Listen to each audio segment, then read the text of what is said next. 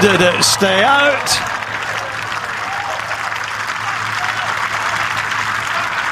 A putt to make golfing history, and it rims out.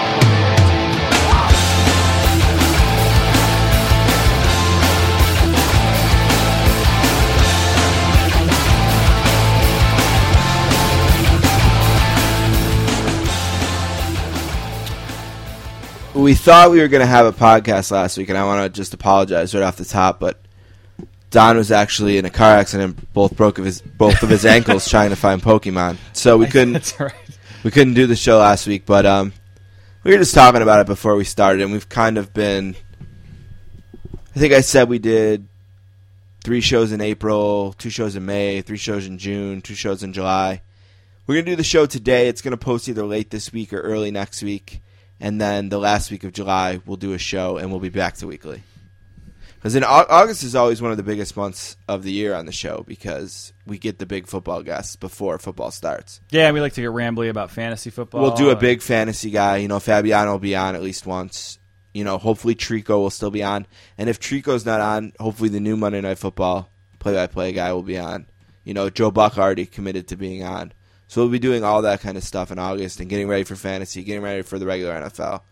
So we've kind of embraced the slowness of the summer to take a little bit of time. Um, so we've been going pretty hard straight through for five years on this. So it's been good for us to take a little bit of time and uh, regroup a little bit as far as that goes. It is, uh, as it stands anyway, episode 19 of the sixth season of the Sportscasters. Uh, we'll call it July 14th, but it won't go up that early. Right.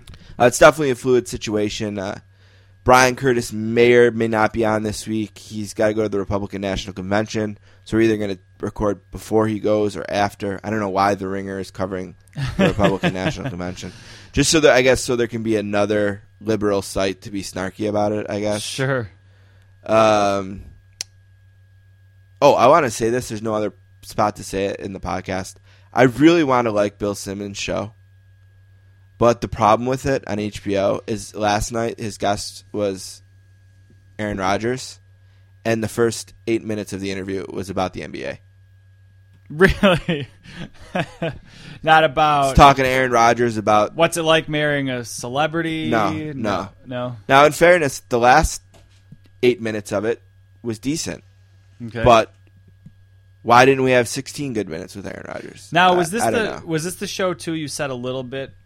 I can't remember which way you leaned on it. Did you say it sounds a little bit like they're swearing because they have the forum, or it didn't? feel No, like I didn't feel like Okay, that. it didn't feel I like felt that. like it was just guys talking because that was the Aflac thing when people were all over him because he was swearing about That's Tom right. Brady. Okay, I thought that was silly. So it sounded natural. So you Yeah. did like it otherwise, but you no, did. the show is okay. It's just that, and I'm going to ask Brian Curtis this whether it's on this show or next week.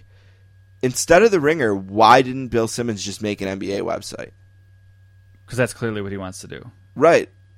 You know what I mean? And I I get that HBO wasn't going to give him a half an hour NBA show every week, even though it seems like he wants that anyway. Uh huh. if you're interviewing the best NFL quarterback about watching watching a Sacramento Kings team that never even won a conference championship. Yeah, I guess you'll see now, like going forward. I, although it was, I mean, basketball is over anyway at that point. But I mean, now you're really into the off season, so Basketball is just not relevant right now, but to Simmons it is because he loves it, which is fine. But I wonder if he got scared because I wonder if he wanted to do an NBA site, but the guy from Yahoo Woj got to him first with the vertical. Hmm. Where does basketball fall? Like I know hockey is a niche sport. I saw the Forbes thing today. It said it's like uh, a hockey team doesn't crack the top fifty For value? for value in a franchise. I know basketball, But I kind of call that. bullshit on that in the sense that if the Rangers were going to be sold, they Oh, would sell way above the value. Sure, Or the Toronto Maple Leaf, like right. if th- if they actually sell those teams, I mean, look at what the Sabres sold for, hmm or what the the Bills are a better example. What the Bills sold for, way above what Forbes' value is. Right. So, you know, And I know basketball is slightly higher. no, but, basketball's higher than the NHL. They crush them in ratings. Right. They don't crush them in like attendance. It's pretty similar. hmm You know, I don't know that their franchises are more valuable or anything like that. They're not. Yeah, I just I got crazy here for a second. Um, yeah, I just wonder if a basketball centric website, like maybe it's just a business move. Like maybe that's what he'd really want to do, but he just doesn't think he'd draw the numbers at a basketball only website. Yeah, I don't know. Is he drawing the numbers at whatever the ringer is? I have no idea. Me neither. So it'll be interesting to Yeah. talk to Brian Curtis about this. And Sure. we'll- he's one of the editors there. He's the editor at large, I believe is his title. So he'll either either be on this show or he'll be on the next show. But So he here will with, be on. with that group of guys, like the Simmons, Carolla, Damashek, like they all know each other. So like, even if somehow Simmons failed, even though he was kind of the, the biggest of all of them for a little while there, he'd be somewhere. You know, Kimmel. Uh, yeah, I mean Simmons is never going to be jobless or moneyless. right. So he can, I guess, afford to do what he wants. And he had several. I mean, he has several. The, the Ringer can fail as a website, but the podcast network is so popular. They're got to Right. be killing it with that. Yeah. So, and they have great investments behind them. But it'll be interesting to talk more about this stuff with uh, Curtis. So he's on the radar. Also, Wertheim is going to be on to talk about Wimbledon or Wimbledon. I always call it Wimbledon for some reason. uh, Wimbledon. He'll be on to talk about that. I don't know if that's today. That might be why this goes up Monday instead of Friday. hmm So you know, it's all fluid, and we'll get some good people on here. Uh, we'll do a book club later, and we will finish with um, one last thing, which I'm going to insist Don explains to me what Pokemon, Pokemon, Go. Go. is That's where it was going to be anyway. for his. So let's start with three things. Let's play a game. All right. Count of three. One, Alrighty, I'll take it off. two, The oil patterns on a PBA lane are very, very difficult. three. I might be able to beat Jamarcus Russell at quarterback. This is the funnest night ever. Did we just become best friends? yep. Now let's move on to other business. Every time I'm paying attention enough when that clip goes and I hear Jamarcus Russell's name, I cringe that we haven't updated that. yeah. Is anyone left on there? Oh, Drew Brees is one of the names. God, that needs to be updated. Yep. Uh, it is slow out there. Mm-hmm. Uh, the Major League Baseball is at the, the break, uh, which leads me to one of my favorite things Oh, no. uh, in podcasts every year When we see no if idea. Knows who's in first place. No idea. We'll get to that in a second. It was a decent All Star break, though. Uh, I had fun with it. Um, the home run derby, the new format is I've heard it's it's gotten to the point where better. I don't remember what they did before, Yeah. but this is infinitely better. wasn't a certain number of swings or something before. It's a bracket style. You can pick ahead. Uh, Oh, you mean the whole format? I'm thinking just the actual. Uh, the rounds are timed. yeah, I, they got two minutes or something. You know, Don's son just walked in. Does he want to be on the podcast? Does he talk? He won't say much, probably. Bring him over here. Ryan, come here. No, he's gonna be shy. No, Ryan does the not want to be on the podcast. Uh, but it was great. It was a good home run derby. I enjoyed it. Gian- Giancarlo Stanton hit 61 home runs to win it Yeah, it's insane. over the course of, and you know, even going into that last round when he had already hit 48 home runs or whatever, he still could have lost if he didn't have a good round. hmm You know, so it's not like he had run away with it, but he just he crushed it. It was cool. It's interesting that it was 61 too, because that was always such a hollow number in Sure. baseball. Yeah, I thought that too. you know, with home runs.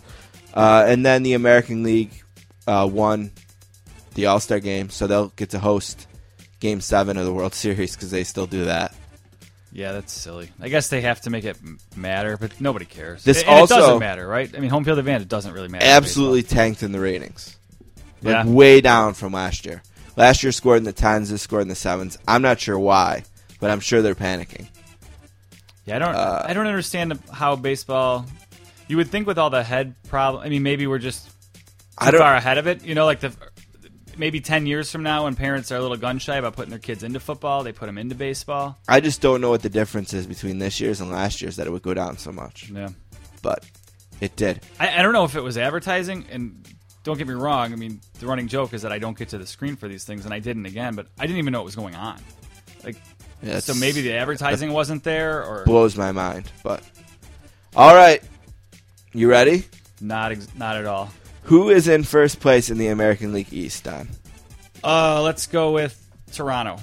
Uh, Toronto stands in. Th- okay, I'll give you that. It's a three-way tie. Technically, Toronto would be third right now, Wow, but really? that's a real technicality because they're tied. Sure. You know, but if you based it by winning percentage, Toronto has the lowest. Hmm. Uh, but Baltimore, Boston, and Toronto are in a. And you know what? That's not true. I can't give you that one. Baltimore. Baltimore is in first. All right. Boston and Toronto are two games. I think I kind of forgot about Baltimore. Toronto has 51 wins, as does Baltimore. Okay. But they have 40 in the loss. You can't make that up. So Baltimore is in first. Sure. All right. The Central Division, maybe the story of Major League Baseball so far, uh, is in first place I have no idea. At 52 I don't even know the divisions that well. and 36. This is the division with the Chicago White Sox, Detroit Tigers, Cleveland Indians, Kansas City Royals, and Minnesota Twins. Uh, I guess uh, I don't think it'd be a story if it was Kansas City, unless they were just tearing it up. Kansas City is 45 and 43 in fourth place, four and a half out. okay. So the biggest story would be who? Minnesota, maybe. Minnesota 32 and 56, dead No, last. that's about right. 17 and a half out. I don't know why is it. Cleveland is in first Oh, place okay. at 52 and 36. Um, the best record in the American League at the break is in the West, which is the Angels, the Athletics, the Mariners, Houston, and Texas. Who is in first place, Don, in the AL West? I'm gonna guess the Angels. Uh, the Angels are 37 and 52 for 16 and a half back and in dead last. Oh boy. Uh, who are those teams again? Texas, Houston, Seattle, Oakland, and the Angels. Let's go with Houston. Texas is in first place at 52 and 36, or 54 and 36, despite going three and seven in the last 10. Hmm. 54 wins, impressive. That's crazy after losing seven. Who them. do you think would be the two wild card teams at the break? Um, let's the American say. League. Would it be both of the East teams? Correct. Boston and Toronto are in the wild card. Houston's two back, Detroit's four back, and uh, the White Sox are four and a half back, and the the Royals as well.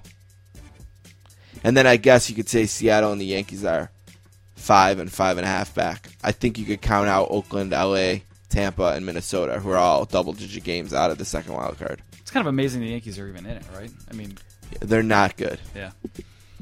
Yankee fans are hoping their team loses right now so that they'll be sellers. Okay. You know, they want to move some of that older talent uh, to a contender. All right. The National League in the East, which features the nine Mets, Miami Marlins, Washington, Philadelphia, and Atlanta. And if you say Atlanta, I will strangle you. Uh, Who is in first place? is it Washington? It is Washington. Oh, good. I got one. Strasburg is undefeated at the break, so he probably won't be pitching in the playoffs. They're going to go ahead and shut, him down. yeah.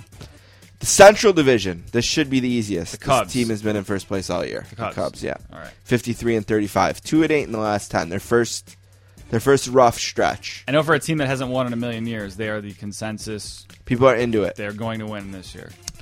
The number 1 team at the break in Major League Baseball at 57 and 33 uh, leads the West. Which team is it? The Dodgers, the Rockies, the Padres, the Giants. the Giants or the Card uh, Diamondbacks. You're I was going to say the Giants. The Giants is correct. 57 and 33, 8 and 2 in their last 10. Remember, it is a even year.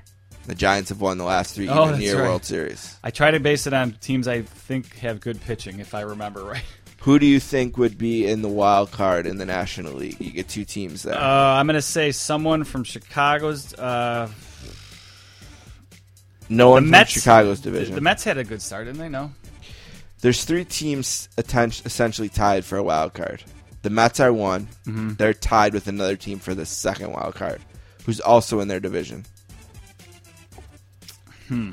Maybe a team you wouldn't Car- think of. oh, not uh, hmm, team I wouldn't think of. but their star won the home run derby. Oh shit, that's embarrassing. Because I know he's a star. It's Miami. Okay. And then this team leads the wild card and was the subject of a potential book club book of the year. The Dodgers. Yes.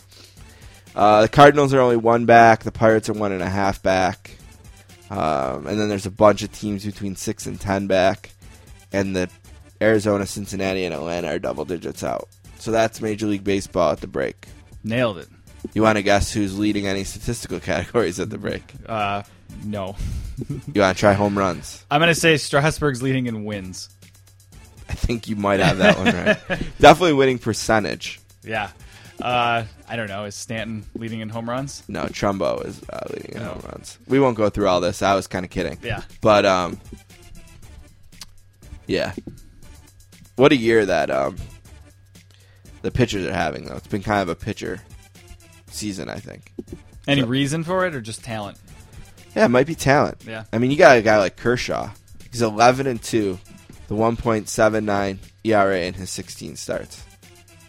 He has 145 strikeouts. How many walks do you think he has? It's got to be crazy if you're saying it. I don't know, 30? lower. Really? Much lower. 10? Lower. Wow, that's unreal. Nine walks. That's unreal. And 70 what did i say how many starts 16 starts 121 innings he has nine walks his whip is .73 that's walks and hits per innings pitched Anyone who's into baseball is going to hate these questions because I'm an idiot. But uh, is this backlash from kind of the steroid era that we're seeing? yeah maybe could be Yeah. Bumgarner 10 and 4 1.94 ERA he has 146 strikeouts he has 32 walks and his whip is only .96 it's it's just barely worse than than um Kershaw's. Kershaw's, yeah. Those two pitchers both pitch in the National League.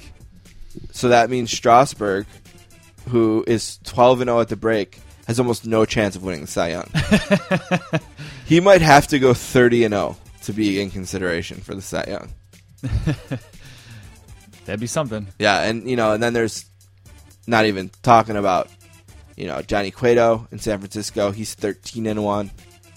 He actually leads in wins. Wow. 13 and 1, 2.47 ERA. Well, how many pitchers does San Francisco have? Yeah, well, that's why they're in first. Yeah, I guess so. They got Samardzija too. They have a great top three. They're be a really tough out. So, Major League Baseball at the deadline. uh, the Open Championship. As we kind of talk, round one happened. Phil Mickelson had a historic day. Just missed the putt. Um, that could have given him the highest, uh, Lowest. lowest Round, excuse me, yeah. round. Uh, it's interesting because they're going to play two majors here real quick because they didn't want to have the PGA Championship against the Olympics. Yeah, that is weird. So they're going to play this, and I think there's one tournament, and then they're going to play the PGA. So is that one tournament going to be one where nobody shows up then? Probably. Is it like the second? I mean, unless race? you do, probably unless you like miss the cut or something, and feel like you need to get your your game back before that. But sure. Yeah, they're gonna have kind of a crazy schedule here. So I don't know when we'll get Damon in. Maybe we'll just wait until after the second one. You know, I don't know if there's a lot of reason to bring him in, but Damon will be on. We'll have to have Anthony back too. Yeah, Yeah, he was great. talk some time. golf with us. Um, so that's going on this weekend. You think you'll watch it at all? It sounds such a weird time this tournament. The one, the best thing about the British Open is if you're up on that Sunday morning. It's kind of like Wimbledon. Yeah, you know, golf is you got good. that great. golf is good background, especially if you have kids and you don't want to stare at a TV and like you want to be a dad. Like you put that on in the background because the kids don't care about it, and you can kind of look up at it. Uh, we've said it since high def, but it's it's pretty on high def. Yeah, anytime the British Open has a really nice ending, it feels like it plays out at the perfect time on a Sunday. You know that that six hours or whatever they're giving up just kind of works perfectly for a nice Sunday morning. Uh, Serena Williams, she won again uh, at Wimbledon.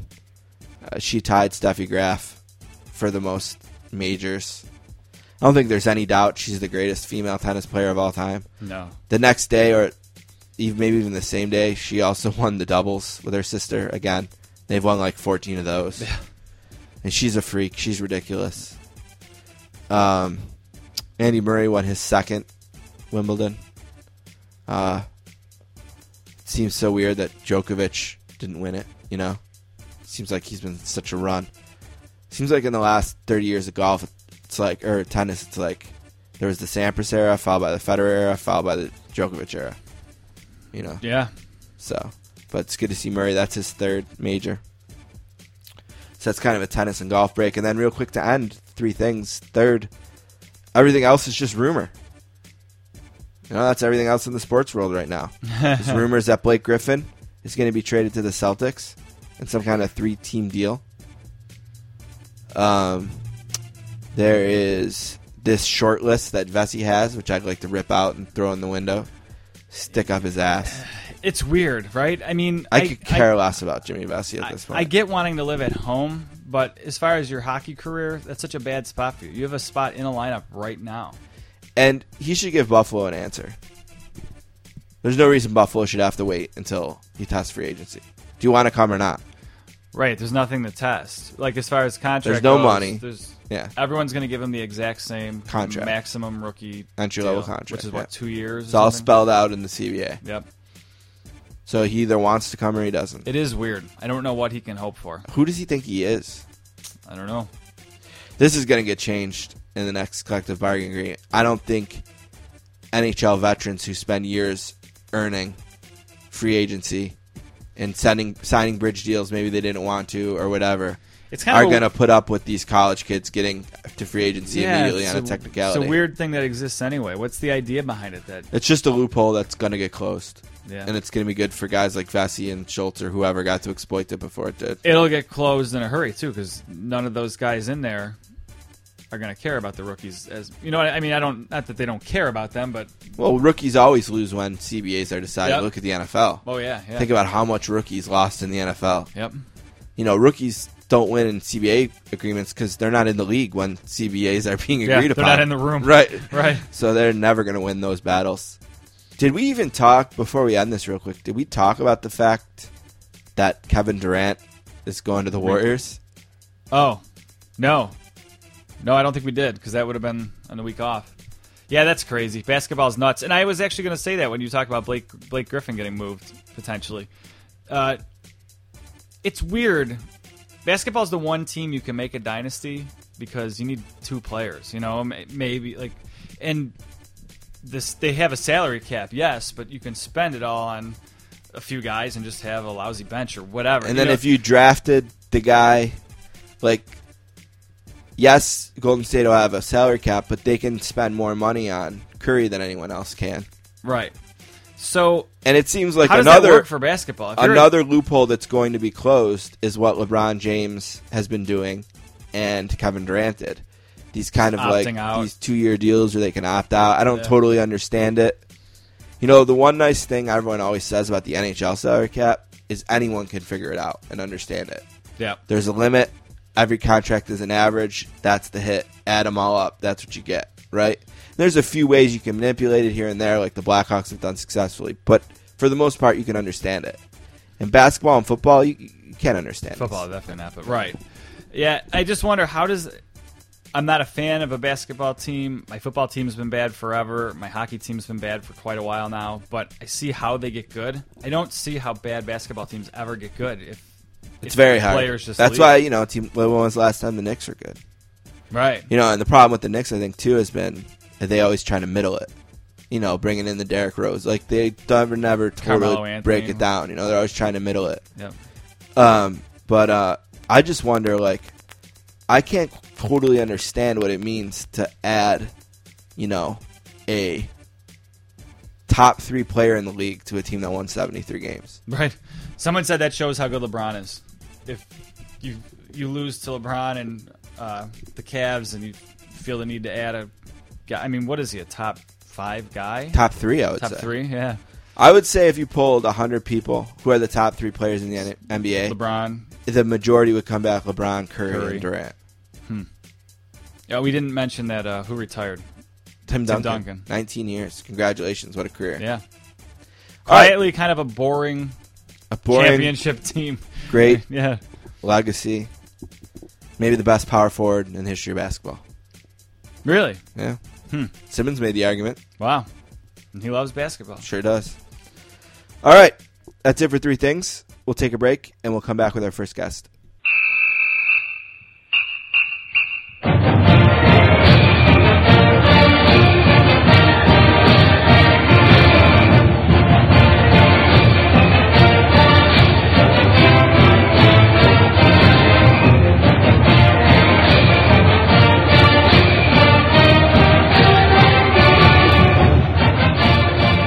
All right, our next guest is from Chicago and is a graduate of Missouri. He's a staff writer for TheRinger.com and is a co-host of their NFL podcast. He's making his first appearance on our show today, or Sportscasters Welcome, to Robert Mays. What's going on, Robert? Not too much. That song used to fill me with pride. You know, there were days where it was a nice thing to be associated with that school, and now the place is an absolute dumpster fire, and everyone that worked there a year ago no longer does. And I'm not really sure how to feel about it anymore. So there's a lot of mixed feelings coming from this end of the phone. Uh, well, I went to state college, so if that makes you feel any better, we don't even have a fight song. Well, you know that's okay. I, not having a fight song means you don't have to have torn emotions about that fight song. So it, you almost got off the hook in a way. That's true. That's true. You know, I was uh, I was looking at the last 48 hours. I was reading a bunch of things, listening to a bunch of podcasts, and you guys are doing a great thing. I mean, it's off season. What are you going to do? And one way to get people really excited about football, I think, and to stir up passions is start listing the top 10 of things. And I'm wondering how the heat's been. Have you been getting a lot of heat from people who are pissed that, you know, you ranked wide receiver X higher than their guy? It hasn't been that bad. I feel like Kevin provided plenty of covering fire in the first episode when he ranked Aaron Rodgers behind uh, Andy Dalton, which was fantastic for me because now even as people go back and listen to them, obviously they're evergreen because there's they're not related to news in any way. So people have kind of started to dig back that hadn't found it yet. I mean, I've had somebody every other day at least mention that to me on Twitter. Like, how did this happen? Like, is your partner drunk? Like, so that's been nice that I've gotten off the hook a little bit. The only real heat that I've gotten is from one dude who keeps mentioning that I don't have any Broncos. And the thing about the Broncos is that every single list they have like ten, three guys that are ten through twelve or ten through fifteen. So they don't have any guys that are at the top, but they have every single player on their team is good. So you can still build a team that way that wins a lot of games, clearly. Right. But outside of that, it's been pretty good. he needs to calm down. I mean, once you get to linebackers, I mean, obviously you're going to have one, right? I mean, Well, I mean, Von, yeah, Von was Right. number one or number two among edge guys. I think Watt was one. And then we're doing GMs. You know, we're taping today. It's going to run tomorrow. And spoiler alert: John is very high. You know, they've done a very good job at building that team. right. We should back up a step because you are one. You're you're one of the the people at the Ringer who was also at Grantland, and I am, yeah. yeah, and actually we had Jason uh, Concepcion on a couple weeks ago, and I got to ask him this. So I'll ask you how do- how does it feel different or similar? It feels similar in the sense that I feel like the bones of the place and what we want to do are pretty similar. You know, Sean has said this before, and I totally agree with him. That Grantland was a place built on this idea that we were very passionate about things, and we hoped that we could write about those things in that way, and that the readers would be able to see that. You know, it was a place where our enthusiasm was able to be celebrated, and I think that the Ringer is that same way. You know, we read some weird stuff. Like what Shea wrote this week about Denzel Washington's relationship to tables and movies. It, it was so bizarre, and I loved it. You know, that's the kind of thing where you can still do that, and you can still do that here. Uh, it's different in the sense that I think you'll see it. We have a lot more, we have a lot of quick stuff. You know, the tech presence on the site is so pronounced, and I feel like Molly McHugh and her team there have done a great job in making that right away a part of the identity of the site.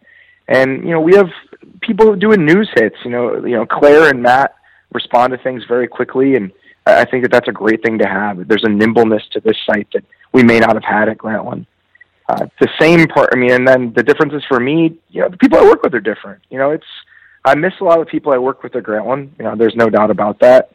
And I miss Barnwell. Uh, you know, I'll admit that. And I miss working with Sean every day. You know, Sean's not editor in chief. He's not my day to day editor. So things change, and that's okay.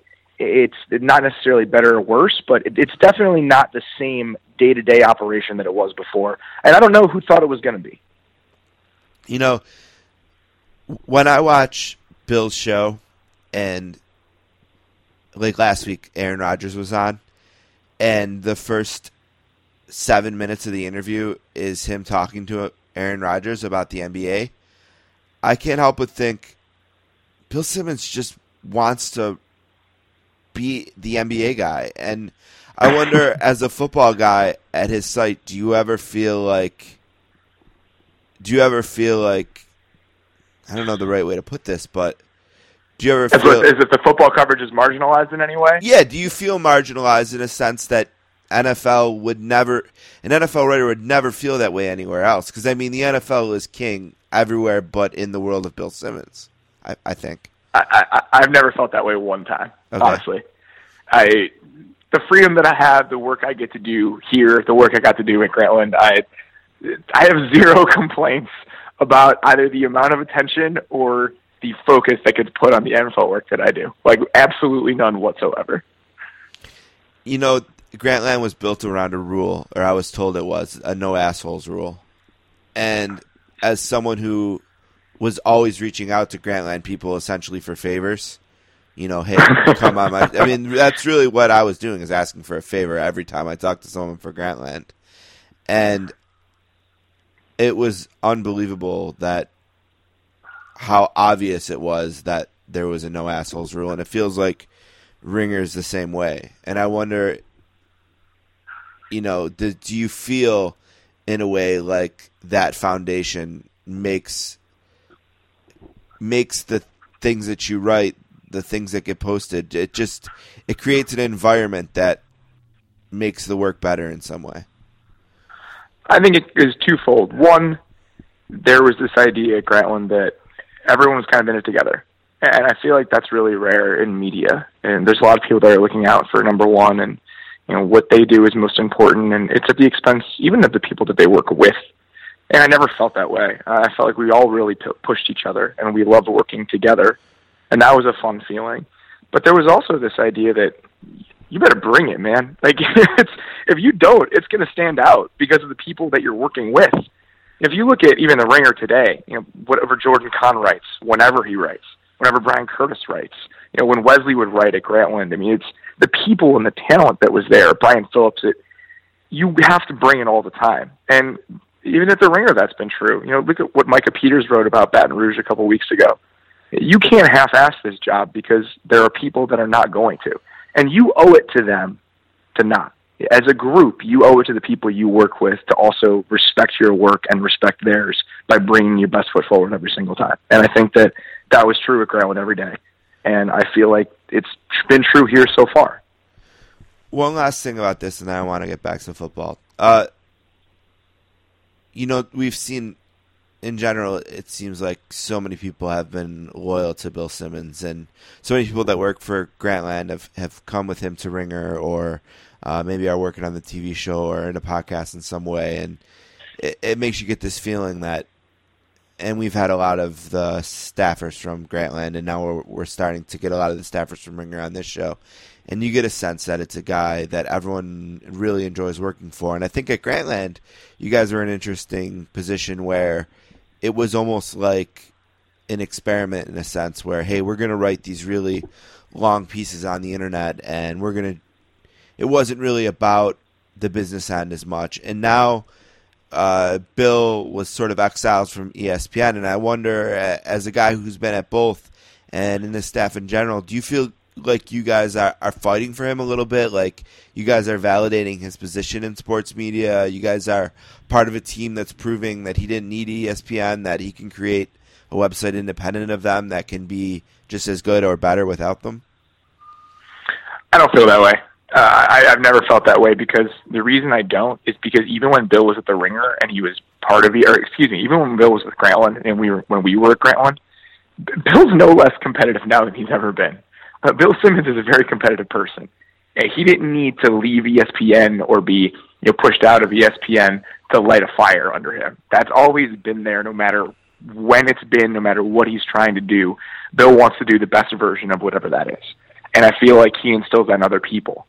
So I don't think we needed whatever this is to feel like we want to do the best work we can. That that's always been a staple of him and the people that work under him.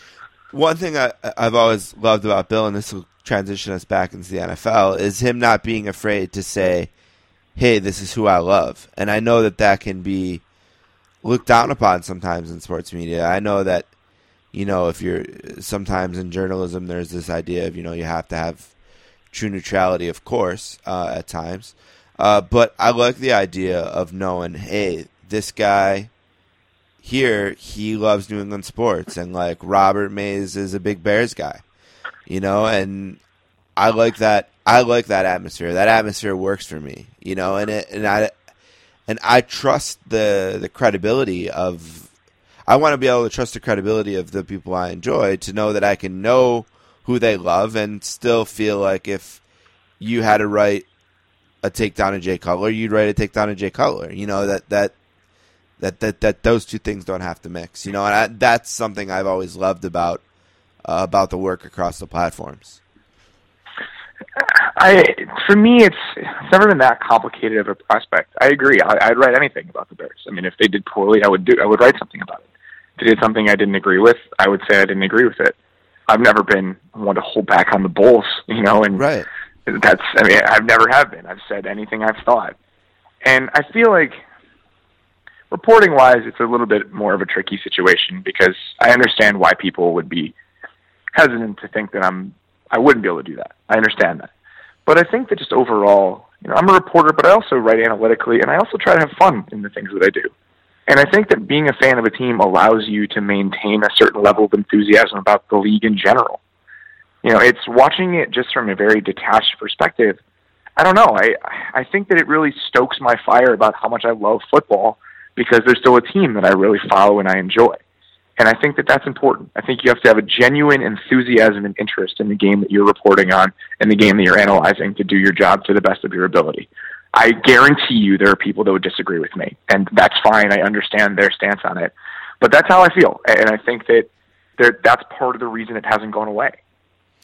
Yeah, and I think sometimes we could be the best critics of our own teams. I mean, I'm a huge Saints fan. Absolutely. You know, I'm a huge Saints fan, and people will always email. Uh, Saints fans will always email because, you know, I think what happens when you put yourself out there as a big fan of a team is you end up getting a following of other fans of that team. Um, you know, all the every Saint Sunday, I spend the whole day just tweeting with random people from Louisiana about the Saints, and um, uh, they will often sometimes say I can be a little bit critical of my team, and and I think that I think that's good. I mean, I'm sure you you'd have no problem admitting that the Saints did the Bears a huge favor in the 2006 NFC Championship game on that. I mean, the Saints were about to win that game, and then for some reason went pass, pass, pass, and missed field goal, and you know then the Bears were able to pull away. I mean, you'd have no problem admitting that the the Saints should have won that game, and they gave it away to the Bears. So we could be really. I did not. I, I'm not so quick to do that, but sure. no, I, I almost set that up just to make that joke, kind of. Uh, but uh, look, the let's let's really that that transition. Let's transition really back into NFL. You wrote a cool thing about uh, fantasy, and I want to ask you before we talk about the piece and, and fantasy in general. How how do you look at yourself? Like I've always loved. I've I loved fantasy football, and I felt as the years have gone on, I've loved it less. Um, this is always my favorite peak fantasy time. I love preseason fantasy football. Uh, I love mock drafting. I love eventually drafting, and then it feels like the frustration of the game itself wears me out each week of the NFL season. I become less and less of a fantasy guy. But um, where do you find the balance between fantasy football, rooting for your team, uh, your fantasy team, rooting for your real teams? Uh, where do you fall in the spectrum? I mean, I always root for my team first, but I almost look like when a team is playing, when a player I have is playing against my team, I'm hedging it. You know, when the Patriots played the Bears a couple years ago, and it was that absolute massacre in New England. I had Gronk, so I was like, "Oh, this is okay." You know, this is this makes it a little easier to stomach. But I love fantasy football. I always have, and it's just enjoyable to me. It's just a way to do something with my friends. I mean, the league that I'm in that I spend the most time on is a keeper league that's been going on for five years now and it's just something that it keeps you know the high school guys you know guys that are getting married. You know my friend just had a kid and we're only 28 and things are changing very fast. And this is just a way to kind of keep in touch in ways we probably wouldn't otherwise. Right. and i love that. And if you can give them endless amounts of shit i don't know if i can swear on here. Oh yes, uh, right away, al- yeah. along with that then e- that's uh, even better you know Yeah, I'm doing it. I'm in the second year of a dynasty league, and I'm falling in love with playing dynasty. I like almost don't even want to do redraft anymore. Like, I feel like it's just a totally different game, and I'm super into. I've been super into that. So it's kind of reigniting me a little bit. Um, but Yeah, there's an excitement to it for sure. I mean, it, the amount of actual engagement you have to show with it is important. I mean, you can't really stop. You know, I'm doing figuring out trades right now. You know, it's figuring like trying to make sure that I get keepers that other people have that they can't keep, but maybe I can. You know, it's July, and I like that. I like the fact that it starts this early because those are the decisions you have to make. Yeah, that's what I like about Dynasty. I had a te- my my Dynasty team was loaded with wide receivers, and I had to figure out a way to get a running back. And I wanted to try to get up and get Zeke. That guy wouldn't trade. I ended up ended up trading Cooper to get Bell, but I didn't want to trade Cooper. But it's like those kind of things you're thinking about in July. Um, and like you said, it gets you excited for the season earlier. You wrote a piece based on a two hundred dollar uh, auction, and I, I would think Bills fans in Buffalo would be very excited about the fact that you had Watkins and uh, uh, Taylor on this list. You're confident in that in that uh, in that in that connection this year?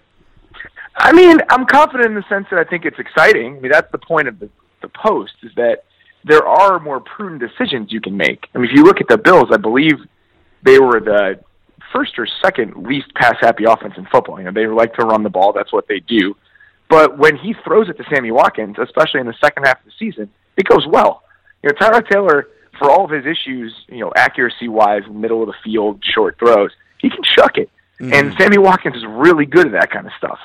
So yeah, I mean, I think that for the price, why not?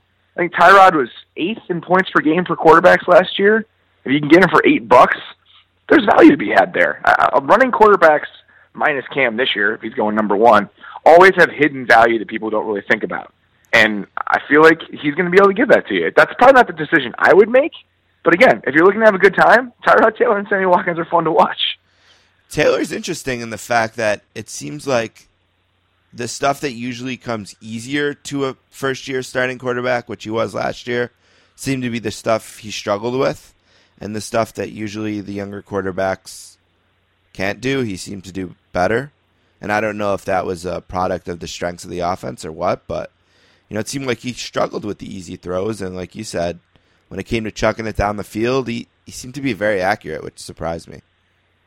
Yeah, I mean, he can put it down there. There are a lot of throws up against the numbers that he would throw to Watkins or even Robert Woods, and they turned out well. I think that overall, just I don't agree with trading up for Sammy Watkins, and I mean, that is never a prudent move. You know, you give up a first round pick right. the next year, but Especially in that I draft. exactly. I Yeah. mean, you, would you take Beckham? You know, and Right. figure it out later. It's hmm so many receivers, but the Tyrod thing, you have to give Buffalo credit. Uh, they were willing to roll with him when they had the best example of we're bored and can't think of a better solution at quarterback and Matt Cassel, and they didn't do that. And I, I like that. That's hard to do. Yeah.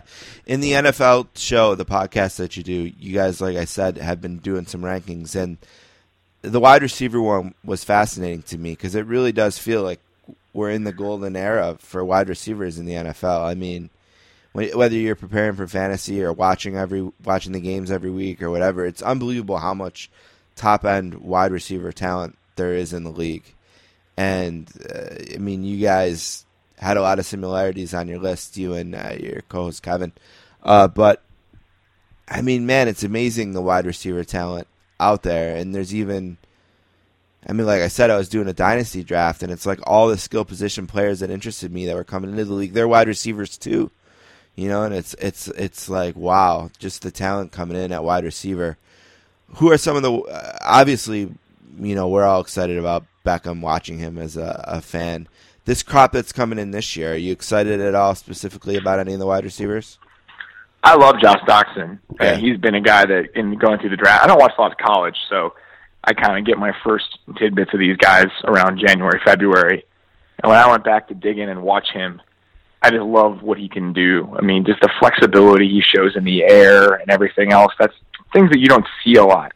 You know, he, him and DeAndre Hopkins have very similar traits in that way. DeAndre is a lot thicker, so he's able to kind of he's stronger. He's able to hold up in ways that Doctson might not be able to.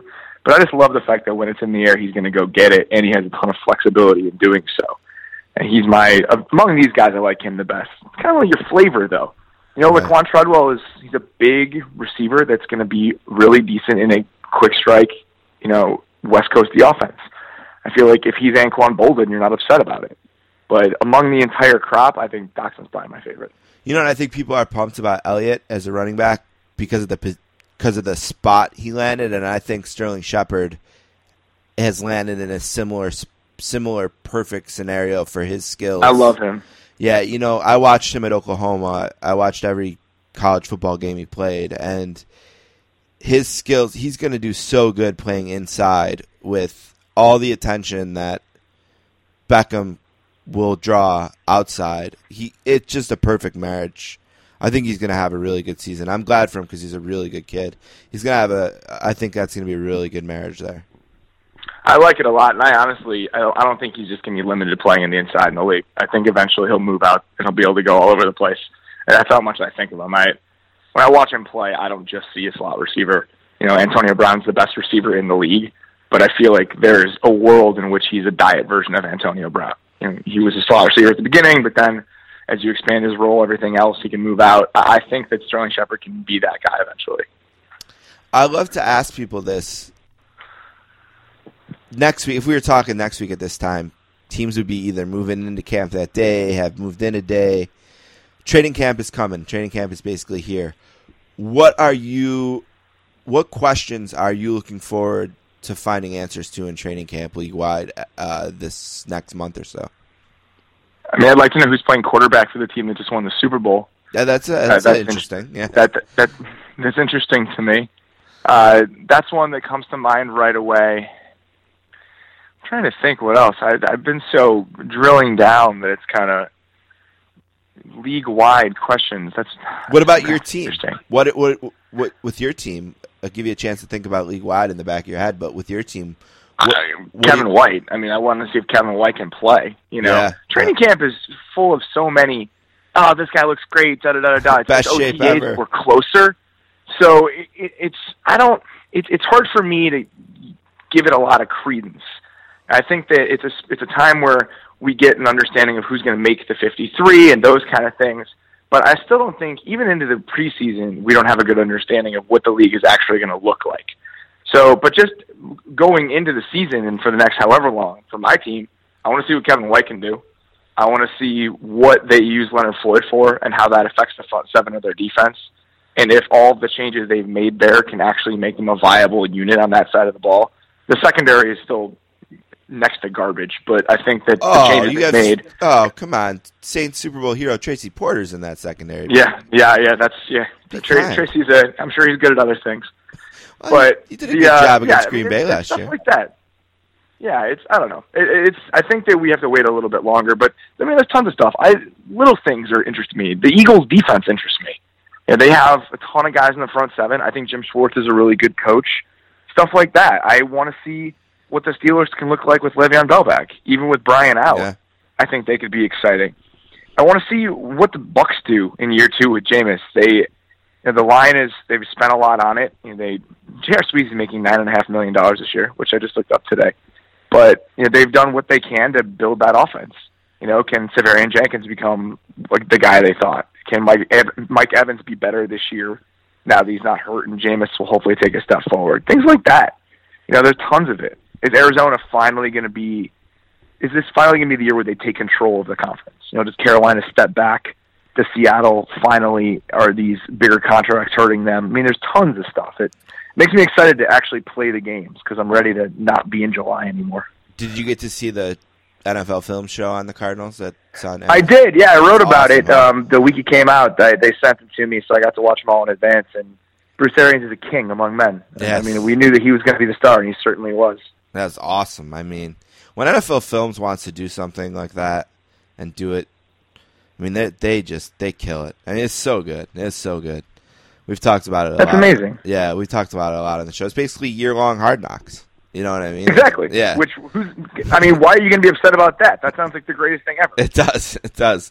Uh, uh, what What's your vision for the podcast? I mean, the podcast right now. You guys have been doing a great job killing time with the lists and making it intriguing. What do you want the podcast to be during the season? What What kind of What's your vision for what the Ringer NFL show is going to be long term? I'm gonna I'm gonna keep that close to the chest right now. We have we have some ideas. There are some things that are cooking. It, it will not look like it has recently, and we've got some things that are coming down the pipe that I think could be really cool. Uh, we've got a big preview, you know, coming obviously Right. before the season starts, and it's going to take a format that uh, hopefully is unlike any of the formats I've done before. You know, last year and the year before that, it was just me and Barnwell chatting about every team, every division. Uh, it's not going to look like that this year. So it's going to be a little bit different. We're going to try some new things, and I think that it can be pretty cool. So that'll be starting in like I don't know three weeks or so. So people want to look out for that. I know that you you're kind of an advanced stats guy, right?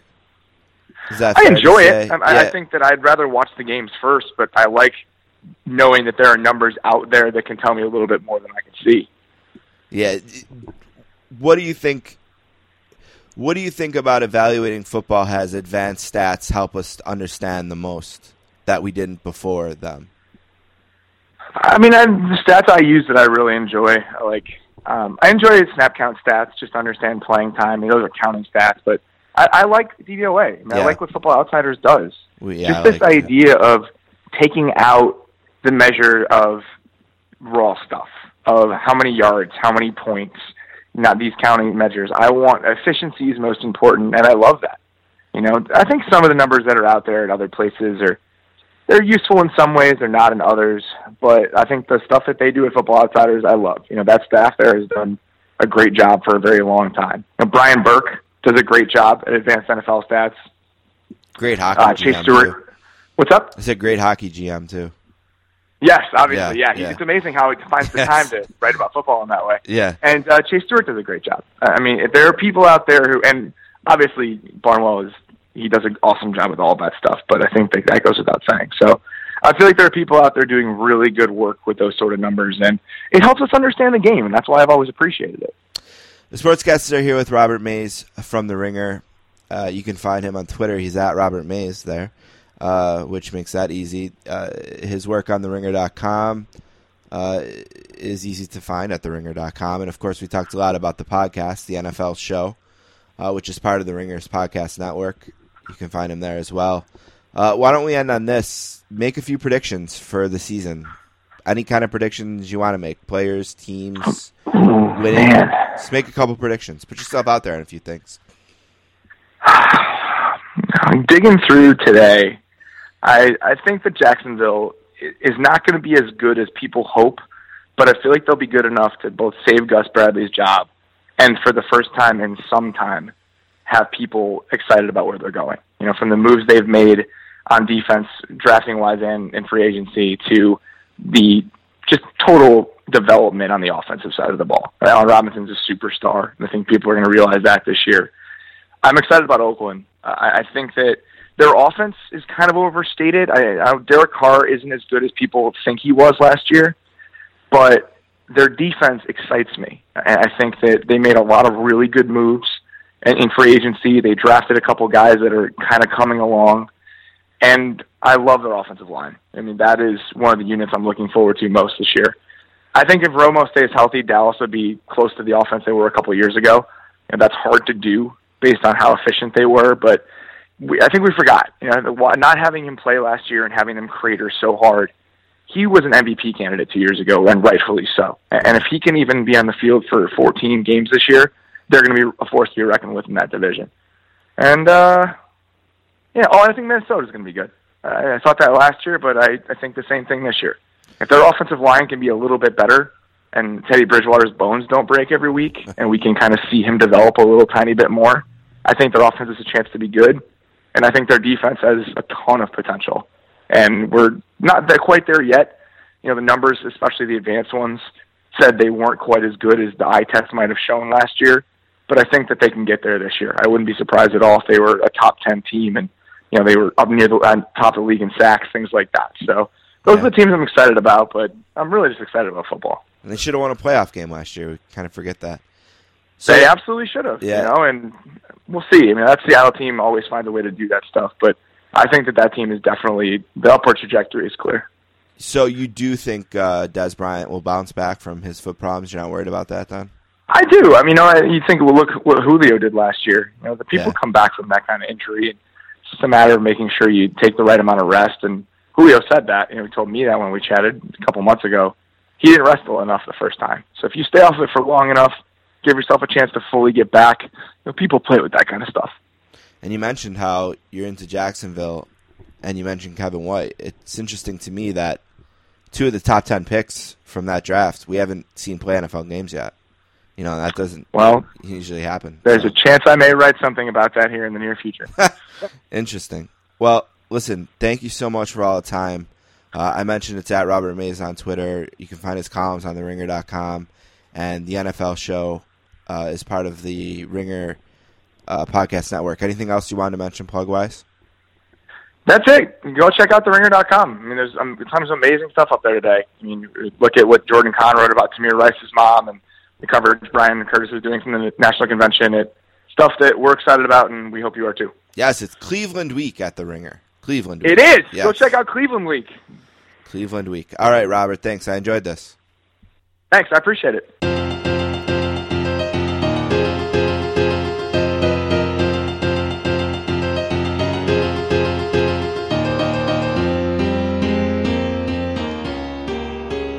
All right, I want to thank Robert Mays for being on the podcast today. It's a quick kind of midweek update because in the ever fluid situation that was uh, this podcast, things changed. Don and I actually recorded what you heard before Robert, the three things, uh, last week Thursday, and the plan was to get this podcast up uh, around Tuesday and then uh, have it be kind of a bi-weekly show that would then uh, get us back into a weekly schedule. And it ended up that waiting for guests and things like that, it's not going to get up today, which is one week after when we recorded that initial three things. Uh, The three things itself wasn't necessarily time sensitive on purpose. Uh, we did talk a little bit about how you know the British Open was starting. We didn't get into detail about it or anything like that, but obviously that's past now. Um, so some of that stuff, uh, but you know, laughing at Don, not knowing you know who's in first place in baseball is still relevant. Um, and we had a book club recorded, but I'm going to post this one instead so I could update you guys that uh, we just had Robert Mays from Grantland. In a second, we'll take a break and we'll have Mark Simon from ESPN Stats and Info uh, join us to talk baseball a little bit. Um, I did mention to Don in the book club update last week that it doesn't seem like Frank Deford's going to be on the podcast for a second time. Uh, the contact that sent me the books isn't responding. Uh, and I kind of had that feeling. Sometimes you can have that feeling.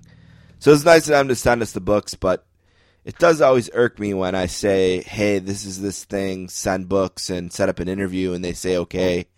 And you can kind of tell they have no intention to ever set up the interview.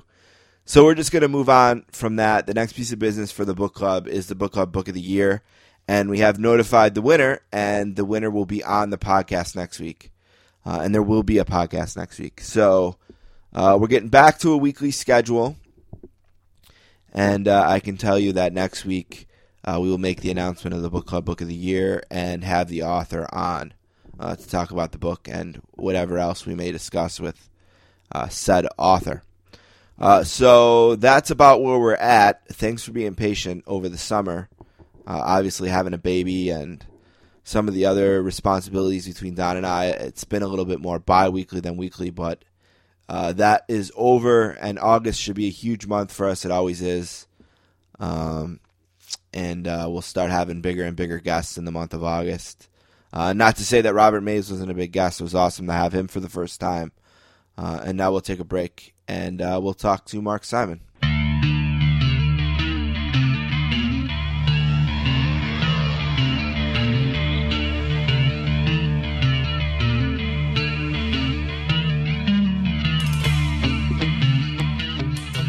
All right, our next guest is from New York City and is a graduate of the College of New Jersey. He writes for ESPN. He covers the Mets and the Yankees at times. He tweets about stats and info.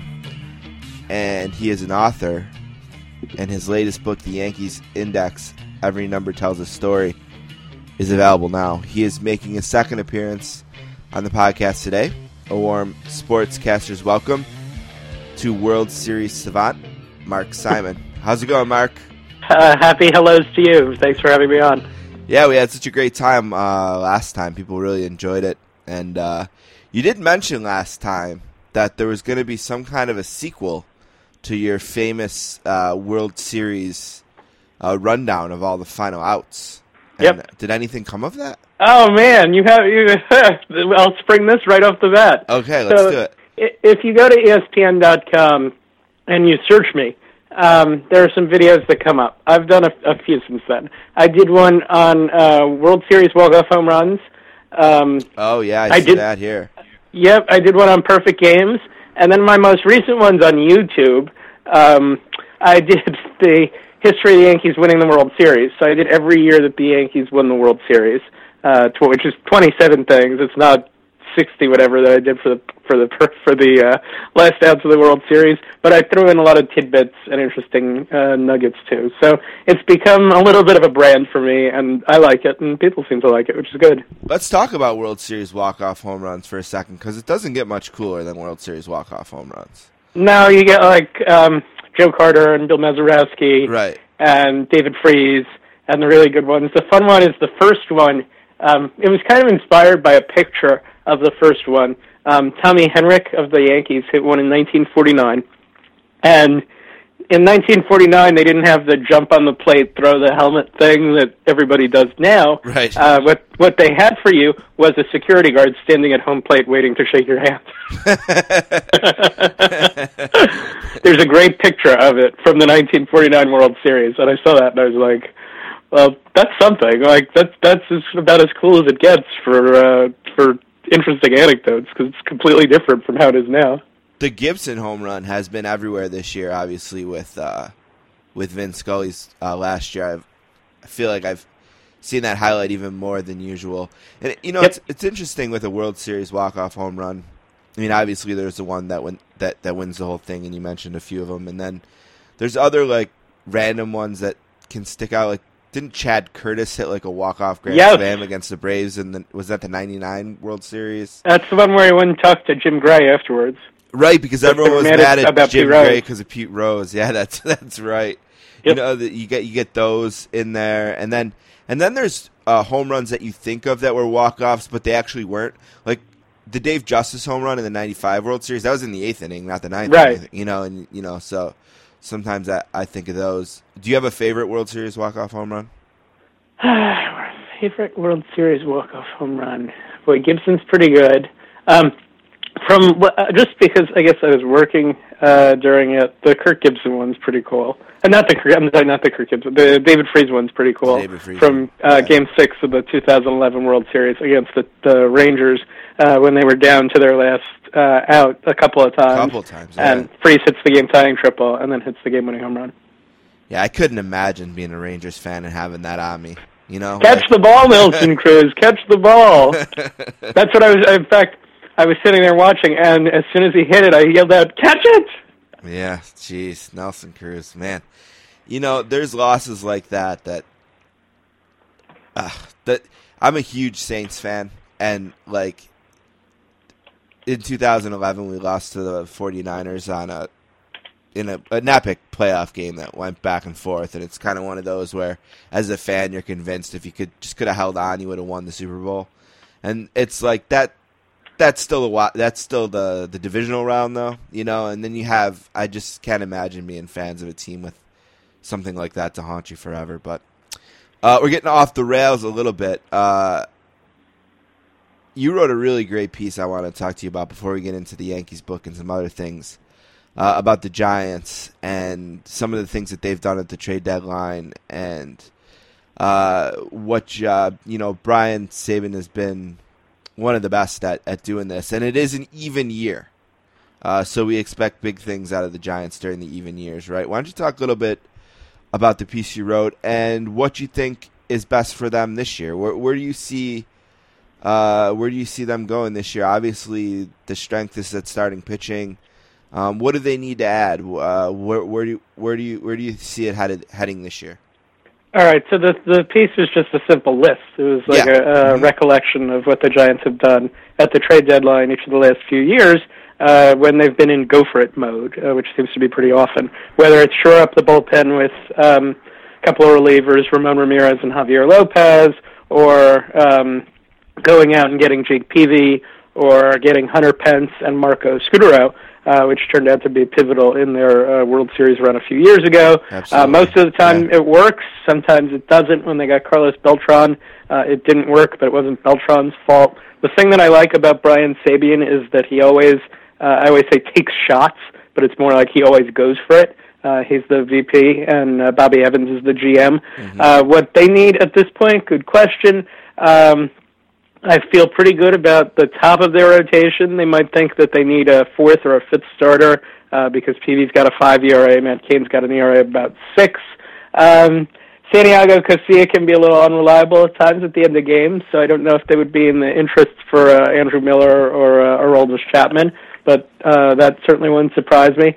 And then I guess with the lineup, uh, it kind of depends on Hunter Pence's absence and Matt Duffy's absence and Joe Panik's absence as to when those guys come back. If they're short-term uh, situations, I think that can be figured out. If they're long-term situations, you might want to get uh, someone to fill in because they're on this a little losing streak right now, and uh, they've they've got uh, they've got a few weaknesses, but that's not unusual. I mean, the Cubs had a losing uh, a little bit of a losing skid uh, not too long ago.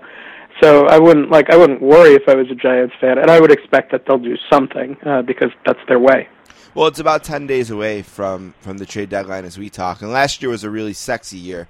You know, we had guys like David Price and uh, Tulo move uh, at or around the deadline, and you mentioned the Cubs. I mean, they started what was it, twenty five and six, and maybe they're like thirty and thirty or something like that since then. Um, maybe the Dodgers are going to panic a little bit with Kershaw and his back and what's going to happen there obviously everyone wants to know what the Yankees are going to do. If Yankees fans want to sell, um, you know, there's been quotes from Yankees management like we don't silly things like we're not quitters, and I don't know that trading some guys you don't need at the deadline makes you quitters. But what what what what's juicy to you? What are you kind of looking at as we get closer to the deadline, and what moves are in your head that you think might make the most sense for a contender? Well, the Yankees just went on this little run here against the Orioles, uh, so you don't know now whether or not they're going to do this Miller and Chapman thing. So I guess that's one. Uh, I guess there are a few other teams that need to decide what they're doing. Um, if you're at 500 right now, like the Royals, are you a buyer or are you a seller? Um, if you're a team like the Braves, do you consider trading Freddie Freeman? Probably not. Uh, if you're a team like the Brewers, do you consider trading Ryan Braun? That seems to fall under uh, probably.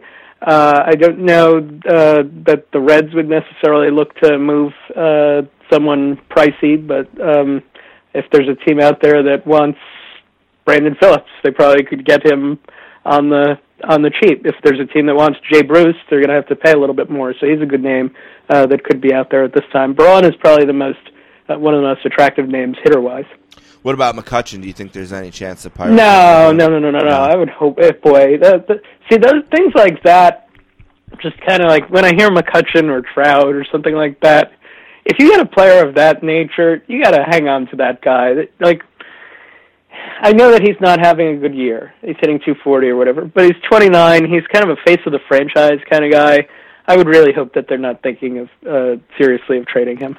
Yeah, I have a friend. I have a really good friend from Pittsburgh, and we were he he happened to come through Buffalo. We were eating Duff's chicken wings uh, over lunch. So I don't know if he was getting if the the wing sauce maybe was was getting to his head, but I was asking him about this, and he's like, "Well, you know, we have an outfield prospect that could be even better than McCutchen, and I think it's just that I think they get Pirates fans. I think just get scared that they're going to lose McCutchen for nothing, you know, and and that that players like McCutchen and even uh, Gerrit Cole that their their time with the Pirates is only as long as contract control will last, and that they have to do these things. They have to be proactive. They have to make these moves, um, and I think it makes them nervous, and I think it kind of fuels this stuff a little bit. Oh, I think you're right. I just think that uh, you got you got to hope that a guy like that would would He's stick it out with the franchise. He's an MVP. But, uh, you know, that's what I said to my buddy. I'm like, how many Pirates have won the National League MVP? I mean, you really want to move this guy for a prospect that you're saying somebody said could be better than him? I mean, come on. But Yeah, I, I think I'm I think I'm with you. Yeah, uh, I was talking to you a little bit before. We were talking about uh, you got a new book. It's called The Yankee Index. Uh, every number tells a story, and it's available on Triumph Books, which means, of course, there's ebook uh, versions available, and you can get it as well in bookstores if you're a more traditional reader. Uh, so I certainly recommend that. The forwards by Buster Ol- Ol- Olney. Um, and we were talking a little bit about how the 30 for 30 uh, had just played the Darryl Strawberry and Doc Gooden 30 for 30, and I was listening to the Opie and Jimmy show, uh, and they had Darryl Strawberry on there, and they were kind of talking about baseball in New York and how the city kind of has its ebbs and flows with which team owns the city. And I think that that's a big thing that is a big reason why the Yankees have trouble uh, selling sometimes. I think that they they worry about losing control in a sense of of the team uh, of the city to the Mets and things like that. And I think it hurts them that maybe they're the perfect team that should be looking to. I don't know if bottom out is the right word, but sort of rebuild this a little bit. I mean, where do you get what do you get in terms of the sense of the city's perception of the teams and how that guides both teams? Well, I think at this point, Yankee fans are, I would hope, fairly realistic, other than a, a couple of nut, nutties who might call talk radio in New York. I think they understand, uh, that's what's important at this time of year to understand what you really are. Uh, and I think Yankee fans would be all right, not necessarily with a full rebuild, but with all right, let's trade a couple of guys and get three, four prospects back and replenish the system, and then ideally sign a guy who's 27 or 28, trade for a young guy next year, and you've over uh, you've made a completely different look for the team, and ideally it's still one that can contend for a division uh, title and contend for the World Series next season. Uh, they're old, uh, they're brittle. I think you have to just kind of accept that at this point. That's what you get when you sign Mark Teixeira to an eight-year deal, Right. or you sign a uh, um, a couple of older players. Uh, I think they know they have to get a little younger. Yeah, it's really interesting too that it's almost like there isn't a signature Yankee for the first time, and you know the blessed to kind of jump from generational superstar to generational superstar. Jane Levy and I talked about this one time about how there's always been this like perfect succession from you know Ruth to Gehrig to you know on and on and on to even when you get to Mattingly and then you get to Jeter. And now Jeter and Rivera are gone, the core four is gone, and there isn't a guy that I think of that says Yankees to me right now, and that's such an odd thing in baseball history to me. Yeah, it's uh, the Yankees have always had to face uh, Jeter, Mantle, Ruth, whoever. Yeah, Um, know, some sometimes sometimes that face is Horace Clarke though. That's the nineteen you know the late nineteen sixties when things weren't as good. Maybe they're going through that for a year or two, but they have too much money. The Brian Cashman's a smart guy. I wouldn't expect anything to be a real long term uh, kind of futility. Do you want to share a Yankees number that tells us a story? Oh yeah, all right. So the one that I like to tell and to kind of reflect on what this book is. The book is uh, every number, as it says, every number tells a story. So it's the story of 61 and Roger Maris and the the shy home run hitter uh, who couldn't necessarily uh, handle the pressure of it very well. It's 56 and Joe DiMaggio, one of the greatest hitters of all time. Uh, it's 25 and three for Ron Guidry, one of the most dominating pitching seasons ever in 1978. Each chapter is four to five pages. Uh, it's fun. It's quick. It's interesting. There are charts, tables, pictures. Uh, it's a very easy read. You could read it in the bathroom. Probably read the whole book in the bathroom if you wanted. uh, but the one that I like that kind of epitomizes the book is at the very end of the book. Uh, it's the number two, and I didn't do uniform numbers. So number two doesn't stand for Derek Jeter. Three thousand stands for Jeter. Two is Slow Joe Doyle. Slow Joe Doyle was a pitcher for the Yankees at the turn of the century, uh, and uh, he was a rookie, and he came up and he did something that no other Yankee has done. He threw shutouts in each of his first two major league starts. Now, why was he called Slow Joe? It wasn't because of his mental status. It was because he had a very deliberate pitching style, and he could throw the batter off with his uh, very slow uh, approach to everything, and he used to frustrate hitters with that. And there's a couple of good stories with Slow Joe Doyle. And I went to Cooperstown. And I was going through his file, and there was a clipping, and I, I was like, "This is this is so good. This is the perfect story. I have to include this somehow." And so it's a story of a game where the Yankees are playing whomever, and they bat around in the sixth or seventh inning, and Slow Joe Doyle is due up to bat, and he's winning the game and whatever, and nobody can find him, and they're looking, and they're, everyone's like, "Where's Slow Joe Doyle? We need him to bat."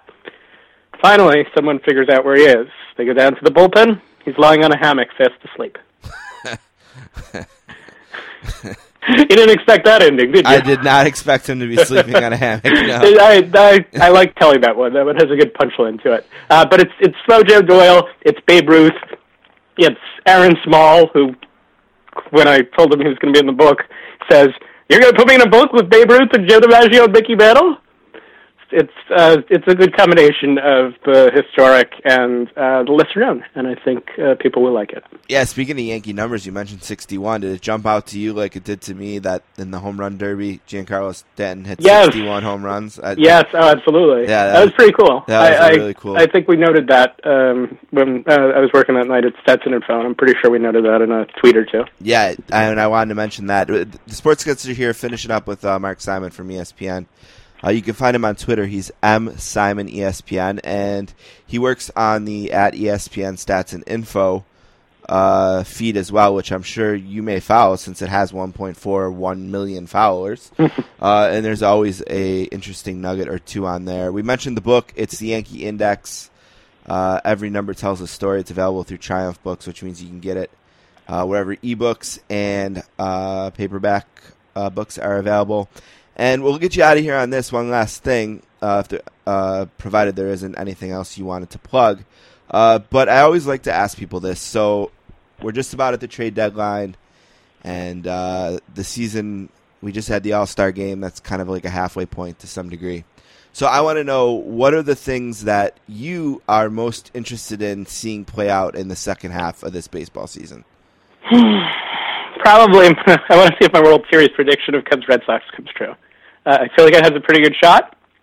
Uh, I don't know that it's a it's certainly not a lock by any standards, but the Cubs pitching staff's really good, and the Red Sox offense is great, and I think it's a really interesting contrast. And you'll get David Ortiz in his final season, Joe Maddon in the World Series. Uh, they're the Cubs going for breaking the drought. Uh, there are so many good uh, potential things with that in about a week or two, Ichiro is going to get his 3,000th hit. I think that's going to be pretty cool. Uh, I'm actually uh, going to a Marlins game uh, next Saturday, so I'm hoping that he does he does it while I'm there. Yeah, that'd be nice. um, I think that I, I like I like the races uh, probably more than individual accomplishments. There aren't a lot of great races. Um, for the divisions at this point. I'm curious to see if Cleveland can hang on, just because I think that would be great to get some new blood uh, in the postseason. Uh, and I'm curious to see if, I guess, on a general note, if the home run rate, uh, which is at its highest since I think it's like 2001 or 2000, uh, maintains uh, all the way to the end of the season, because home runs are definitely uh, very much up this year. You mentioned Ichiro's hits, and as a stats guy, do you look at Ichiro as the hits leader now? Uh, I don't, but I, I I don't have a problem with people who combine the number. I think if But- he had been in the majors, I think he would have had a great chance to challenge it. I think he'd be a little short at this point, but I think he would at least be in the ballpark, uh, and we would be talking about a guy going for. Um, I don't know if we'd be talking about quite 4,000 hits, but I would think that he would be in the 3,700 range by now, which uh, which is pretty good. And do do you feel like if we are going to combine him, that we have to kind of give Rose credit for his minor league hits then? Or- No, no, no, no, no, no. I see. I don't. I don't think that the Japanese league should be considered minor league baseball. Uh, I think the Japanese league is legit. Uh, maybe not to the point of the major leagues, but it's certainly better than AAA. Um, Okay, interesting. So I, yeah, I guess I would say no on that. You know, and the last thing to follow up on on what you mentioned, I, I always think about what it would have been like, you know, in 03, the famous five outs away year. What could you imagine what a World Series with Cubs and Red Sox with both of them on those droughts would have been like? Yeah, it would be pretty incredible. Uh, I, I, th- uh, I, I don't know that I, I don't know that I would root for the Cubs, but I, I do tend to like in a situation like that. I'm, I'm rooting neutral, I guess. Right. Uh, but I do like to root for the story, and it would be a heck of a story, and it would certainly keep me very busy uh, if the Cubs win the World Series. Yeah, it will be interesting to see uh, if that's a, maybe the last great sports drought out there right now. Although uh, probably all my friends in Buffalo will be saying like, "Well, what about our seventy plus uh, professional seasons without a championship here?" Uh, Yep. Again, it's at m simon espn on Twitter, and you can follow his work as well uh, at ESPN uh, Stats Info.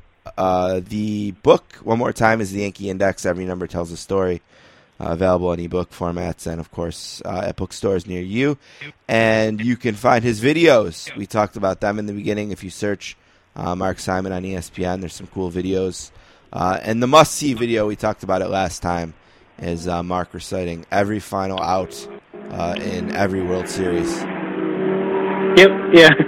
Sorry, a motorcycle just No, drove that's- by. that's all right. Uh, yes, uh, it's it's back, it's back to it's sixty years worth of final outs. Let's 60 not arrive years, at. 60 years in final outs anything else you want to mention uh, plug wise No, uh, just you know, and ESPN Stats Info Twitter also uh, become one of our one point four oh oh oh oh one million followers.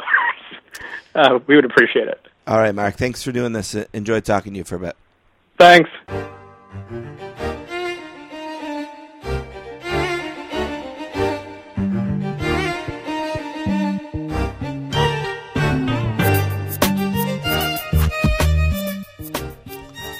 All right, I want to thank our guests for being on the show today. Again, this is kind of the first of two July episodes. We'll do a second July episode towards the end of the month, and then we'll get back to a weekly schedule uh, in August, which will kind of end up meaning that the next show will kind of start weekly because it'll just kind of it'll just happen Sure, that way right. naturally.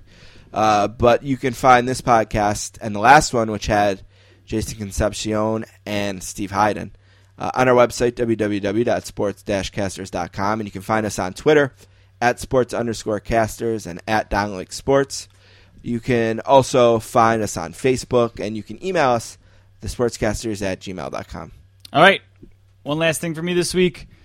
Nintendo is absolutely crushing it the last few days. Uh, the biggest thing, well, I'll start small to big. Wait, can I make a little bit of a humble brag? I was going to actually bring that up. You kind of called your shot on this years ago. I've been saying that it's ridiculous Nintendo's not making apps. Their IPs that they have are so Uh, the- great yeah, and really so good. marketable. I hope that I'll let you talk about Pokemon after this, and I want I want to know more about it. But I hope that this opens the door to other IPs becoming apps because I don't think this needs to be a one time thing for them. And they took such a their stock went up so much Yeah, like 25% or something. and there's no reason why they couldn't have the top five games almost always in the app store. You know, like they could have a Mario Brothers app, a Mario Party app, uh, a Zelda app, whatever. But I've been saying this forever, and thank God they finally got on board. Yeah, I mean, the, the app they did release is, is perfect for this for the app format. Um, they also announced today, and I've seen it shared all over my Facebook, that they're going to release like a sixty dollar Nintendo console. Uh, it's going to look exactly like the NES used to, but it's going to like be the size of your hand. It'll have two controllers, and it comes loaded with thirty games. And a lot of times, those like plug into your TV consoles suck, like they come with crappy games. But this is coming with awesome games. It comes with all three Mario Brothers. It comes with Bubble Bobble, which I liked. It comes with uh, It's eight bit. Castlevania One and Two. It's just exact remakes of Oh, the old cool. game with HDMI support and uh, controllers that you can also use to plug into your Wii U. Like if you wanted to use the old school controller for the Wii U. But yeah, uh, fifty nine ninety nine, and like I said, the games that it comes with are, are great. Like And the nostalgia aspect there is Yeah. awesome. Any sports it. games? Punch Out, Tecmo Bowl, and uh, Punch Out featuring Mr. Dream. They must not have got Tyson's permission, I guess, but uh, Whatever. yeah. But still, two great games. No ice hockey. That No, would have been a good one. Blades of Steel. No Blades of Steel, but you do get uh, Excite Bike. That's kind of a sports game too. Yeah. That was fun. But yeah, great. I mean, for sixty bucks, why not? It's pretty sweet. Uh, and then the bigger thing is obviously Pokemon Go is be- Now explain to me why this isn't fucking retarded. Because I'm leaning that way. it it kind of is. Uh, a lot of it is. I played Pokemon like what Red and Yellow when they were out. That was that was probably for like the Game Boy. I don't even know if it had color. Late then. It 90s, must have had color. It must have been Game Boy Color. I think I ended up I played it on an emulator. Um, so I'm not a huge Pokemon guy. I used to play the card game a little bit, but I long left Pokemon. I don't know any of them like past the original 150 Pokemon. Now there's like 600 or something like that. But it's just you know what geocaching is. You take a GPS and someone gives you coordinates, and you go find like usually it's like a I've heard the term. old I, I generally understand. That's essentially what Yeah. this is. You're geocaching for Pokemon, and you can uh, upgrade them. And the coolest thing about this whole thing is what it has done socially. And I, I don't. Is that also the worst thing about it, though? we'll see. Is that a two-sided coin? We'll see. I think. Uh, I think a lot of it is people are. People are like, oh, kids are walking to the street without looking up from their phones. Those kids That are happened- retarded. But Those kids are before. retarded. That happened before anyway. I, I don't want to blame an app. People are kind of shining a light on the negative things. the girl who ran across a four-lane highway, like you're retarded. Yeah, that's that's Yeah. stupid. Um, that's not the app's fault. But I don't think there's any hyperbole here when I say I've never seen something bring people together like this. Like it is insane. Like short of like a sports team or something like yeah, that. that's cool. That's cool. I like that part of it. I People are meeting each other. It's going to be Go Pokemon babies, right? probably yeah. I was saying if I was a 15 year old dude, 14 year old dude, this is better than Tinder. And the very first thing I ever heard about this was I saw a post on Facebook saying that you were outside with the kids looking for Pokemon. Yeah, I didn't realize quite how far you had to walk. We were just trying to go in our backyard and we didn't find any. But yeah, it's it's. But it's, that's a cool thing for dads and their outside. kids to do. I've seen on Reddit a lot of people saying I was a total introvert. I never left the house, and Right. she got me out of the house. Michelle went to UB at like eleven thirty last night, and she said it was like class was in session. There were there were just kids all over the campus, and uh, the social aspect of it is what makes it cool. It, and And of course, people are exploiting that yes, there have been like some robberies. the way s- people always do with everything. It's not a Pokemon thing. right? Yeah, the news cycle is, is makes it sound I mean, rough. people exploit the social aspect of Tinder. People exploit the social aspect of anything. Uber. Yeah. Right. All that stuff. So it is really cool. Uh, and the the reason you know it's cool is the app is absolute garbage. It is a shit. I've app. heard that. I've heard they've had a lot of bugs. The servers they didn't expect the. down. They didn't expect the. Uh, I asked Michelle, my wife, when because I got her into the game. I go, just install it. You're gonna like it. She had no interest in installing it. She's way more into it than I am now. Uh, I asked her. I said, would you tolerate this crappy performance from any other app? And she goes, I can't think of anything else I would tolerate this from because you have to constantly restart the app. The Have they updated it yet? Has there been like I- version I don't one point zero one or? No, it's actually like the version I have on my phone is like 0.29. So it's like it's barely like Oh, a there's no such thing as that in Apple. I mean, they have a It's version 1.0, 1.0. Yeah. yeah. it's not open source, so right. yeah. But uh, the app sucks. It's going to get better. I mean, I've seen guys like the head of Amazon tweeted at them like, "Hey, if you guys need help with your servers, let us know." Like, That's cool. Yeah. I mean, they everyone. How long will this last? That I don't know. Yeah. I, I Is the game fun enough to sustain that I don't know. Past like I said, the summer? I'm not a Pokemon fan, and I'm interested in it now. Right. I don't know anything about the remaining 400 Pokemon or whatever there are, but that's as soon as it gets a little stale, you just start trickling out more Pokemon or whatever. It it's super cool. I can't tell if it's like Cult of the New or if Apple or Nintendo really did something really amazing here. Well, I think the most It- amazing thing they did was put on an app. Yeah, it's It's long overdue. It's I mean, unreal. They need to use their IP to create apps if they want to be a viable game company going forward. yep. So good for them. All right, one last thing for the show today. I just have like two or three little things I wanted to go over. Uh, one thing, if you're looking for a show to watch because it's summertime, uh, The Americans is so good. Such a cool show. It's about the Russian spy, right? Yeah, the concept is it's about KGB spies who left Russia to become Americans in America. They speak English without accents and had kids and raised families but they are and had businesses, spies. but they're spies. right, right. Felicity, right? Is the wasn't that the actress from Felicity? She's I don't know. mom? Keri Russell is. Yeah, mom. yeah, yeah. Is that Felicity? I think it was. Yeah. Uh, she's, I guess, the star of the show, and uh, it's a great show. Definitely worth your time. Uh, I would definitely check that out for sure. And the cool thing is, is the first three seasons are on Amazon Amazon Prime. Now I didn't know this, but I just heard this too. people are really into Amazon Prime, and I didn't know that it includes the Netflix part of Amazon. yeah, yeah, and they they went to the same model too. It's I think instead of being a hundred bucks a year, which maybe it's hard to pony up a hundred right. bucks. Monthly, and they have a ten ninety nine a month. and they have a 30 day trial. yep. Um, and also on there is the Arizona Cardinals season long Hard Knocks Mm. that the NFL Films made, and it's awesome. It is so good. It's eight episodes. It follows them from the draft to the cleaning out the lockers after the NFC Championship game. They picked the perfect team in the perfect year. They got, I mean, anything short of a Super Bowl trip. I mean, they got everything they would have asked for. You know, season long storylines like uh, the Honey Badger having an MVP season and then Larry Fitzgerald having getting hurt. a weirdly awesome year. They got a Hail Mary in a playoff game Yeah. that ended up going to overtime that involved Aaron Rodgers and culminated in the culminated the, the Larry Fitzgerald arc that they had all season. Yep. You know, of his resurgence which with his you know two plays in overtime to win it because both of the touches in overtime were him. Remember, he got the long play that got him all the way down there, and then the shovel pass to win it. Oh right, yeah.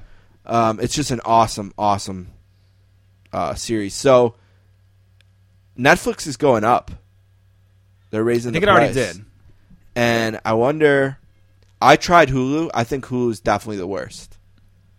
Unless Does you're Hulu have original content? unless you're a total cord cutter who needs it to watch ABC, NBC, Sure. whatever, you need it to watch shows. I don't think it has much value. But even if you're a total cord cutter, just buy all three, right? I mean, thirty bucks instead. Yeah, Of, if you're a total cord cutter, you're buying all three. Yeah. If you're not a cord cutter and you're looking for just alternative content, you know, maybe you don't have movie channels. yeah. How are the movies? Because that's where I would put. I, I've had Netflix, and I'll probably never get rid of it because you just kind of forget about it, and it's ten bucks a month or whatever. And the original content on Netflix is awesome. Yeah, and and documentaries, Netflix is number one. There's a huge But as far as if you're looking but for like a new weak. movie, it's, kind of weak. Is Amazon Prime better with that? I haven't gotten that. I can't answer that question to, like fairly. Okay. You know, I don't know enough yet. It's light on documentaries. There's not a lot, which I always look for because I enjoy them. Yeah, I mean, hopefully they can get. We always talk about this: the golden age of television. If they can get something like Orange Is the New Black over on net or And they have H- Amazon. they have HBO shows on Amazon. oh, that's sweet. You know, so if you wanted to do Sopranos or The Wire or something like that, they have HBO shows. Oh, so. that's cool. No, it's very good, and for ten ninety nine, I think it's totally worth it. And like I said, they do a thirty day trial, which is really good. Yep. Uh, to get thirty days to try it out, and while you're trying it out, you can order some diapers for free shipping or whatever. Right, yeah. Else Amazon Prime, whatever else Amazon Prime does, it's not just that, which is a huge advantage for Amazon, because and it's music. It's absolutely huge. I mean, eh, music as well. You can stream music on there, like Spotify and other music streaming services. Huh. So, um, Amazon Prime is really good. I really enjoy The Americans, and if you're looking for a TV show, and if you're looking for something for sports, uh, they knocked it out of the park with that Cardinal show. One, two, three, four.